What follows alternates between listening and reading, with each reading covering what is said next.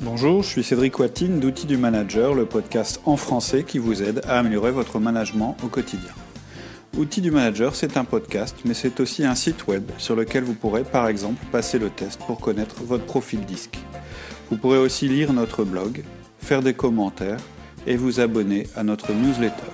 Alors rendez-vous sur www.outildumanager.com.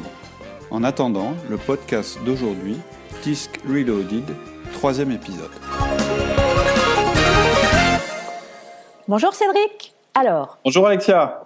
La dernière fois, nous avons dit qu'il était indispensable pour le manager d'avoir une méthode de communication. Tu nous as rapidement présenté la méthode DISC. Oui, on a besoin d'une méthode de communication. D'abord parce que de toute façon, notre esprit classe les personnes en se basant sur l'observation et qu'inconsciemment, on s'adapte à ces observations. Malheureusement, pas toujours de la même manière. Et ça peut être même très excluant. C'est ce qu'on a vu la dernière fois. Ensuite, on a vu que les équipes les plus variées sont les plus efficaces à terme, mais qu'il est difficile souvent de les coordonner. Puis on avait dit qu'une méthode, ça permet de gagner du temps, de compenser notre manque d'expérience en profitant de celle des autres qui ont étudié le sujet à fond. Ça, c'était pour les aspects personnels. Mais on a aussi évoqué le fait que pour une entreprise, la source la plus importante de coûts cachés, c'est la friction de communication. Et on a dit que le disque permettait de la réduire. C'est-à-dire que plus un groupe est nombreux, plus les conflits et les incompréhensions se développent. Et donc le disque, ça va permettre de réduire la friction, bien sûr avec l'aide des autres outils du manager, entre autres le 1 1 et le feedback. Et euh, ensuite, ce qu'on a fait, c'est que j'ai euh, rapidement décrit le modèle. Euh, donc, juste pour rappel, le disque, c'est un modèle qui comprend quatre profils le dominant, l'influent, le stable et le consciencieux, et qui sont déterminés en fonction de leur positionnement sur une matrice qui a deux axes, l'importance qu'on accorde aux personnes plutôt qu'aux tâches, et que l'on estime dominer son environnement ou devoir s'y adapter, c'est-à-dire extraverti ou introverti. Voilà pour le Previously on outil du manager. Et alors pourquoi euh, choisir le modèle 10 Parce qu'il y en a plein d'autres des modèles de communication. Mhm. Alors, euh, parce qu'en fait, le modèle 10 colle à notre philosophie générale chez Outils du Manager. En fait, c'est un modèle disque, mais qui a été mis à la sauce Outils du Manager, on pourrait dire. Les bases étaient déjà là, complètement adaptées par rapport à ce dont on parle à longueur de podcast et ce qu'on pratique dans notre management de tous les jours. Et maintenant, on connaît très très bien le modèle, on l'a affiné, on a affiné petit à petit les choses, et c'est pour ça aussi qu'on a développé un test en ligne avec un partenaire sur notre site. Ok. Et comment tu l'as connu, toi, ce modèle disque? Alors, moi, au départ, c'est euh, à travers euh, Manager Tools que je l'ai connu. C'était déjà leur outil. Mais où je me suis rendu compte que le modèle était puissant, c'est lors de l'intégration de Lori il y a quelques années dans mon entreprise. Ah oui Raconte un peu. Alors, en fait, la croissance de mes entreprises s'est faite à travers des acquisitions et donc euh, j'avais des équipes euh, qui devaient euh, collaborer ensemble alors qu'elles avaient des origines très différentes, des cultures d'entreprise très différentes, voire même des équipes qui étaient anciennement concurrentes. Ensuite, les équipes recomposées, elles étaient formées de salariés qui avaient une grosse ancienneté et de salariés récemment recrutés. Elles étaient composées de salariés qui avaient un profil qui cherchait plutôt la sécurité, et de salariés qui voulaient ou devaient au contraire assurer le changement et qui avaient envie de faire de la prise de risque. Et en plus de tous ces bouleversements, mon mode de management était assez différent euh, de ceux des anciens propriétaires, parce que les anciens propriétaires, c'était des petites sociétés, donc ils étaient soit très impliqués dans l'opérationnel, par exemple, c'était le commercial de la boîte ou le, technicien de la boîte qui dirigeait, où euh, j'avais aussi des gens qui étaient habitués à un management très paternaliste et très affectif. D'accord. C'est-à-dire que dans les deux cas, euh, bah, l'intervention dans le détail ou le flou hiérarchique était très présent. Et c'était pas du tout ma manière de faire. Donc, en bref, c'était un contexte assez compliqué, mais je compensais ça en ayant une relation avec chacun mhm. et qui était euh, la plus adaptée possible puisque je commençais moi à découvrir le modèle disque à ce moment-là. Mais c'est avec l'intégration de Lori que je me suis rendu compte de la puissance et de la simplicité du modèle. En fait, quand j'ai rencontré Lori, il était consultant. Il était intervenu chez nous pour euh, mettre à plat les processus, pour arriver à un fonctionnement opérationnel simple et basé sur euh, l'amélioration continue. En fait, il avait travaillé avec moi comme bras droit, mais sans responsabilité hiérarchique. Donc il, voilà, il m'aidait, il m'appuyait, mais il n'avait pas de pouvoir hiérarchique sur les personnes. Donc moi, j'appréciais beaucoup son dynamisme, sa volonté d'améliorer les choses. Et il avait une manière aussi très participative de faire. C'est-à-dire que les gens collaboraient bien avec lui. C'est quelqu'un avec qui on avait envie de travailler. Bref, il faisait avancer les choses pour moi. Et euh, il est venu un moment où en fait, il avait pour moi assez d'expérience du terrain, des clients, des techniques pour évoluer. Et donc moi, j'avais aussi envie de passer à une autre phase de délégation. Et donc j'ai décidé de lui confier le management de toute la partie logistique, achat et administration des ventes de mes entreprises. Ça correspondait en fait d'une part à ma volonté de prendre de la hauteur pour travailler à un autre niveau, et ça semblait légitime puisqu'il avait réussi toutes ses missions de réorganisation, et donc pour moi il avait été accepté par les équipes. D'accord. Et en fait ça a coincé. Ah oui? Comment ça, ça a coincé? Bah, En fait, quand il a pris sa fonction, ça a été très très mal vécu par les équipes, puisqu'en fait, il était au milieu d'eux et il se retrouvait euh, à les diriger. Et en fait, il a commencé à galérer assez fort. C'est-à-dire qu'il y avait pas mal d'accrochages, euh, les choses n'étaient pas faites dans les délais, les gens se plaignaient, euh, l'ambiance n'était pas bonne du tout. Euh, en fait, ce qui se passait, c'est qu'il épuisait les gens en remettant tout en question en permanence. Et en fait, il s'épuisait lui-même parce qu'il rencontrait en fait une résistance passive. Par exemple, les gens euh, disaient rien, disaient OK, mais dès qu'il était parti, ils parlaient entre eux à son sujet. T'as vu, il est comme ça. T'as vu ce qu'il a dit. Euh, mm. Je comprends pas. Il nous parle mal, etc., etc. Et donc pour moi et pour lui d'ailleurs, hein, la cote d'alerte, elle a été atteinte quand il est venu me voir un jour pour me dire qu'il avait l'intention de sanctionner un de nos meilleurs éléments. Euh, une personne qui travaille depuis toujours, enfin depuis très longtemps dans les sociétés, qui avait toujours euh, performé très très bien, qui était fiable, etc. Et là, il avait décidé de, de, la sanctionner. Donc, il est venu me voir. Ah oui, il devait te demander l'autorisation pour sanctionner? Oui, en fait, euh, chez nous, on peut pas sanctionner euh, juridiquement, c'est-à-dire un blâme ou des choses comme ça, euh, sauf cas d'urgence, mais on peut pas sanctionner directement. Ce que je demande, c'est qu'on laisse au moins passer une nuit de réflexion parce que la nuit porte conseil. Et je demande même si c'est possible qu'on en discute avant. Alors pas forcément avec moi, mais qu'il y ait une discussion avec une autre personne qui est capable de faire prendre un petit peu de recul par rapport à la situation.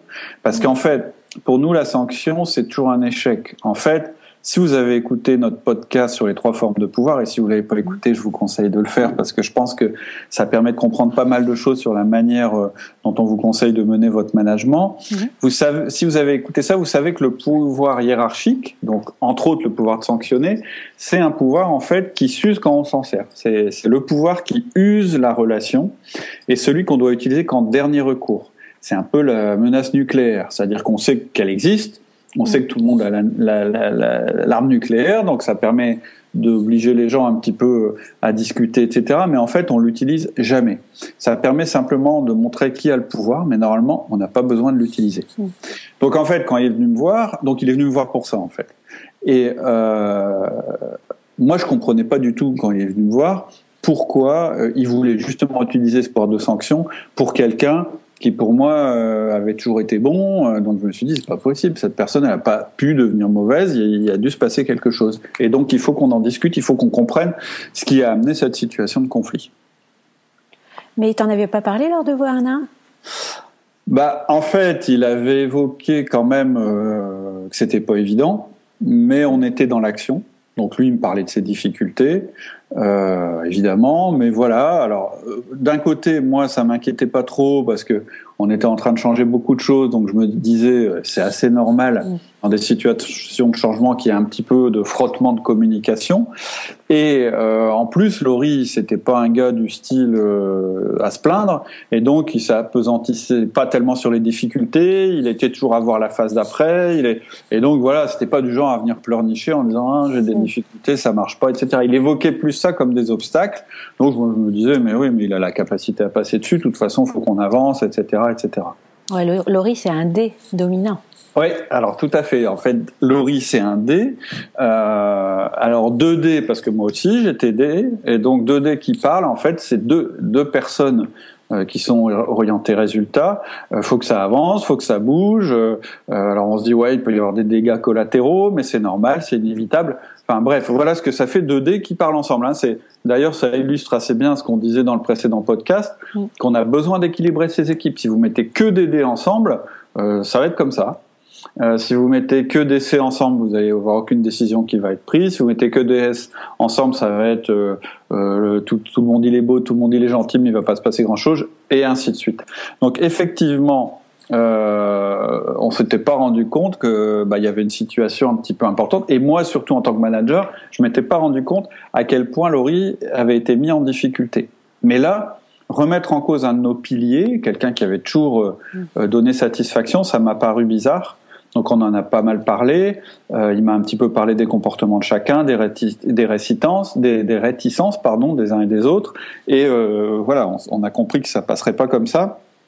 Et, euh, euh, et d'ailleurs, en commençant à discuter euh, des uns des autres, j'ai aussi compris pourquoi j'avais pas été aussi alerté par eux, parce qu'ils avaient des profils qui eux non plus vont pas se plaindre ou pas s'opposer de manière, euh, en tout cas dans les dans les membres de l'équipe qui étaient en difficulté, il y en avait beaucoup qui avaient un profil qui n'était pas un profil opposant. Donc euh, tout alors, ça en fait c'était un petit peu passé en dessous du radar. D'accord. Et alors qu'est-ce que vous avez fait du coup quand vous avez constaté ça?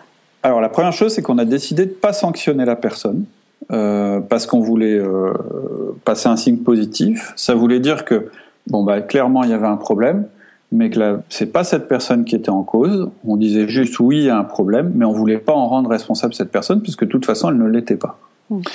Euh, et après avoir réfléchi un peu, puis euh, lu, euh, ce que j'ai proposé à Laurie, c'est que je prenne son équipe pendant une journée de formation autour du disque. Donc je me suis posé en tant que formateur et pas en tant que coach, puisque j'ai décidé un petit peu de les former au disque, mais avec une orientation spéciale. Euh, et donc Laurie m'a donné son accord pour ne pas être là pendant la partie euh, formation. D'accord. Et vous avez fait quoi? Alors, en résumé, ce que je vais demander, euh, d'abord, c'est de passer un test disque pour connaître son profil. Ou bien j'avais son profil disque, je me souviens plus. Mais en tout cas, on a refait euh, un profil pour être sûr de, de ce qu'était son profil. Et je lui ai demandé de le garder euh, confidentiel, c'est-à-dire de pas en parler aux autres. Et ensuite, j'ai demandé à chacun des membres de son équipe de passer un test en ligne et j'ai gardé les résultats confidentiels, c'est-à-dire que chacun savait de quel profil il était, il ne devait pas en parler aux autres, et moi je savais les profils de toute l'équipe. Mmh. Et donc le jour de la formation, je leur ai fait une petite formation sur le disque, sur le modèle. Hein, je leur ai expliqué un petit peu comme j'ai fait euh, euh, la dernière fois, et euh, pour qu'ils sachent de quoi on parlait. Et je leur ai proposé un petit exercice. En fait, ils avaient un tableau avec en ligne les noms des participants et en colonne chaque lettre qui correspond à chaque profil. T, I, S, C. Et puis, euh, ce que j'ai fait, donc des gens qui étaient autour de, autour de nous dans la pièce. Et ce que j'ai fait, c'est que devant eux, j'ai un petit peu décrit plus en détail chaque profil disque et j'ai même mimé euh, ce que, comment bouger un I, comment bouger un D, etc. Mmh. Et en fait, à chaque fois que quelqu'un entendait, euh, je dirais, un comportement qui correspondait à quelque chose qu'il avait remarqué chez une des personnes dans la salle, bah, il cochait euh, la case correspondante. C'est-à-dire s'il y avait un gars qui s'appelait Jean dans la salle et que je disais euh, euh, bah les D par exemple c'est des gens qui parlent très fort et qui font plein de mouvements et ben du coup euh, on cochait Jean euh, D et puis on faisait une petite croix à chaque fois. À la fin on note les scores de chacun, on les compile et euh, ça nous donne une espèce de profil pour chacun qui est déterminé en fait par les autres. Et, et, en fait, ça fait bien rire tout le monde parce que déjà de mimer les profils c'est rigolo, mais en plus de dire ah bah ça c'est exactement comme un tel et un tel, en général ça met un petit peu d'ambiance dans la salle et c'est pas mal. Mmh. Ça détend les personnes et ça leur euh, quelque part elles ont un regard assez euh, euh, pas critique mais euh, assez euh, pertinent. Ah, oui et puis non affectif sur elles-mêmes mmh. et puis voilà tout le monde est exposé en général c'est plutôt bon enfant et c'est gentil. Ensuite ce qu'on fait, c'est qu'on compare les profils qu'on a déterminés euh, de cette manière et le résultat des tests. Ça, chacun en fait peut dire ce qui l'étonne ou pas euh, dans le dans son profil, euh, dans le profil des autres, etc. En fait, c'est un moment où on parle de nos différences et on se rend compte de la manière dont on est perçu par les autres. Et ça, c'est assez euh, mmh. c'est assez intéressant. D'accord. Et Laurie dans tout ça alors? Alors, Laurie, ça arrive après. Il n'était pas là hein, quand mmh. on a fait ça. Le but, c'était d'abord de faire prendre conscience que les profils des personnes sont différents et que ça peut expliquer certaines difficultés, mais que ces difficultés sont explicables, qu'on peut les surmonter. Et d'ailleurs, c'est l'occasion euh, pour chacun de, de, en fait, de dire comment lui il gère potentiellement ces choses-là. Par exemple, mmh. euh, si dans la salle vous avez un D et un C, bah vous dites euh, ça vous arrive jamais un peu d'être étonné du comportement de l'autre parce qu'en général c'est ce qui se passe, etc., etc. Et ça c'est une très grosse prise de conscience pour une équipe. Ensuite, ce qu'on a fait, c'est qu'on a montré le profil de Laurie, c'est-à-dire que Laurie était toujours pas là, mais j'ai dit bon bah maintenant euh, je vais vous montrer le profil de Laurie. Donc le profil de Laurie, c'est ça. Et donc en l'occurrence c'était un D très très fort, avec pas grand chose, pas du tout de C et très peu dans les autres choses. Donc vraiment un dé très très euh, presque caricatural. Mm.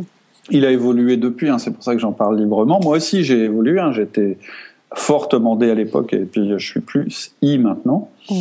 Et donc on leur a dit, euh, le, modèle D, je leur avais parlé, mais je, leur, je, je l'ai décrit encore plus. Je leur ai dit, bon ben voilà, euh, le modèle D, ça correspond à quelqu'un qui fait telle chose, qui fait telle chose, qui aime pas les détails, euh, je leur dis par exemple un modèle D, c'est que, c'est quelqu'un qui est assez nul en administratif. Et là, pouf, dans la salle, j'ai mon C qui fait ah ouais c'est vrai, il est nul en administratif, Laurie, il fait n'importe quoi, etc. Et tout le monde se marre. Et donc et ainsi de suite, ça fait rire tout le monde, etc. Et donc quelque part, ça le rend plus sympathique aussi vis-à-vis des C'est-à-dire qu'ils comprennent plus humain. Et puis surtout, euh, on peut se rendre compte que Laurie étant nul en administratif, il a besoin des autres pour se complémenter dans ce domaine-là. Et donc ça rassure les gens. Ça veut dire qu'ils ont leur place et leur utilité dans le projet. Ça veut plus dire que comme il est D, eh ben, il va pas accepter le comportement d'un C. Ça veut juste dire qu'il y a des incompatibilités, mais qu'il y a surtout des complémentarités entre les personnes. Mmh, Ce que j'ai fait ensuite, c'est que je leur ai rappelé la stratégie de l'entreprise, les menaces, le fait qu'on était dans une phase de fusion, etc. J'ai rappelé que. Laurie, il était chargé euh, d'appliquer cette stratégie, qu'il était lui-même dans une position difficile entre la pression que je lui mettais en tant que D et la pression que eux lui mettaient en tant que d'autres profils. Hein. il y avait des S, il y avait des C, il y avait surtout des S en fait. Et donc tout ça, ça freinait. Eux, ils avaient un profil qui n'était pas toujours à l'aise et qui n'était pas toujours très rapide dans le changement. Mm. Et là, on a pu réfléchir euh, sur les moyens de collaborer avec lui. Chacun a pu faire des propositions et des demandes, c'est-à-dire des mm. propositions le concernant et des demandes vis-à-vis -vis de Laurie. Et ensuite, Laurie a pu arriver et ce sont les membres de son équipe qui l'ont décrit t'es comme ça, t'es comme ça, tu ressembles à un dé. Bon, lui, il connaissait son profil, donc, et puis il, il connaissait il la confirmé. donc il a pu confirmer et puis rire aussi avec eux. Et ils ont exposé euh, leurs propositions, leurs demandes, et en fait, ça a été euh, possible pour eux de, de, juste de parler de ce sujet, c'est-à-dire de pas parler de ce qui s'était passé, de l'anecdote, etc. Mais, mais du processus plutôt. Ouais, du processus, du fait qu'on n'a pas le même profil, et être aussi dans la solution, plus être dans oui mais tu as fait ci, tu as fait ça, parce que tout ça, ça s'explique par le profil. Donc on est dans la recherche de solutions. Qu'est-ce qu'on fait? Et je peux vous dire que pour la suite, ça a tout changé euh, pour Laurie et pour son équipe. Il y a eu vraiment un avant et un après très très net. Bon, même si ça résout pas tout, hein, je veux dire, les, les, profils, ils restent ce qu'ils sont quand même en général, hein, on change pas les personnes et c'est pas le but. Euh, et aussi, ce qu'il faut dire, c'est qu'à l'époque, on a fait ce truc-là un petit peu de manière, euh, je dirais, artisanale, mais c'était intéressant. C'était parce qu'on a un petit peu construit la méthode ensemble. À l'époque, on n'avait pas les tests de groupe. Aujourd'hui, hmm. on peut faire des tests euh, pour une équipe et positionner cette équipe sur une espèce de matrice euh, où en fait on a euh, les profils puis montrer euh, la dispersion des points ou voir qui est dans le même secteur, qui ne l'est pas, etc., etc. C'est vraiment des choses qu'on peut faire et qu'on fait maintenant quand on travaille euh, sur une équipe dans laquelle il est nécessaire que les gens s'entendent. D'accord. voilà. Pour une des raisons pour laquelle moi j'aime le modèle, mmh. c'est que j'ai vraiment vu le modèle à l'œuvre et, et d'une manière absolument concrète. C'est tout pour cet épisode. On a été un peu bavard et l'épisode va excéder les 20 minutes. Donc ne vous inquiétez pas, la suite est immédiatement en ligne sous le titre Disc Reloaded, épisode 4. A tout de suite.